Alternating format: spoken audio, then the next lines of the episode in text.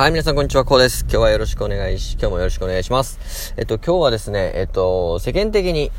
えー、イメージが良くないものというのは、えー、悪なのかということでお話をしていきたいと思います。えー、タイトルよくわからないと思うんで、ちょっと説明をすると、えー、世間的にあんまりいいイメージがないものってありますよね。例えばギャンブル全般、あとは夜のお店、えあとは投資もそうですよね。そういったことっていうのはあんまりこう世間的に、えイメージが良くないんですけども、そういったことっていうのは、え悪なのか、まあ、やらない方がいいのかっていうことでちょっとお話をしていきたいと思います。で、結論から言うとですね、えっと、物は試しなので、えまずやってみてほしいっていうことなんですよね。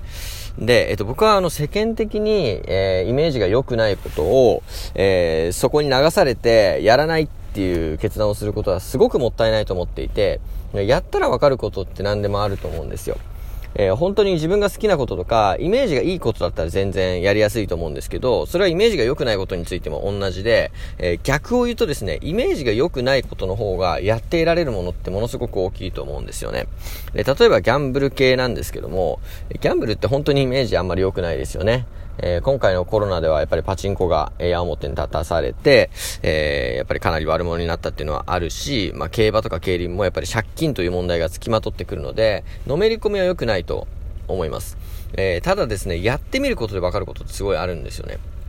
うん。例えばギャンブルも、えー、やって、自分なりに根拠を持って、えー、やるようになれば、それは投資に変わるわけです。なので、可能性は秘めてると思うんですよね。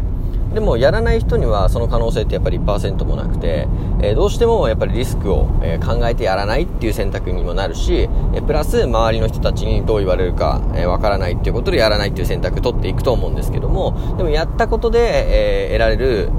プラスの部分も、えー、あったりするわけなんですよね。あと投資に関しても同じです。えー、そもそも貯金が投資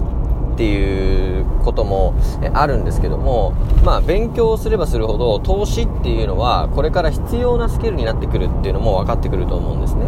でもそれを勉強しないでコツコツ貯金をしていけばいいっていうふうに考えていると、えー、周りの人たちが動き始めた時に初めて動くことになってしまうので遅れを取ってしまうし全然準備ができて、えー、いけないんですよね。なのでこれもやっぱり自分でしっかりと調べて、えー、やるかやらないかっていうのを判断した方がいいと思うんですよね。で、えっと、極論を言うと、えー、僕は周りの人たちが、えー、反対してることとか、イメージの良くないことっていうのは、えー、むしろやった方がいいと思います。というのも、えお金持ちになってる人っていうのは、え一部なんですよね。ほんと年収1000万円以上稼いでる人って数パーセントしかいない状況で、周りの人たちに合わせてだけ行動していたら、絶対にうまくいくはずがないんですよ。逆に周りの人たちに嫌われるようなこととか、周りの人たちがやらないようなことは積極的に取っていった方がプラスになるんじゃないかと思ってるぐらいですね。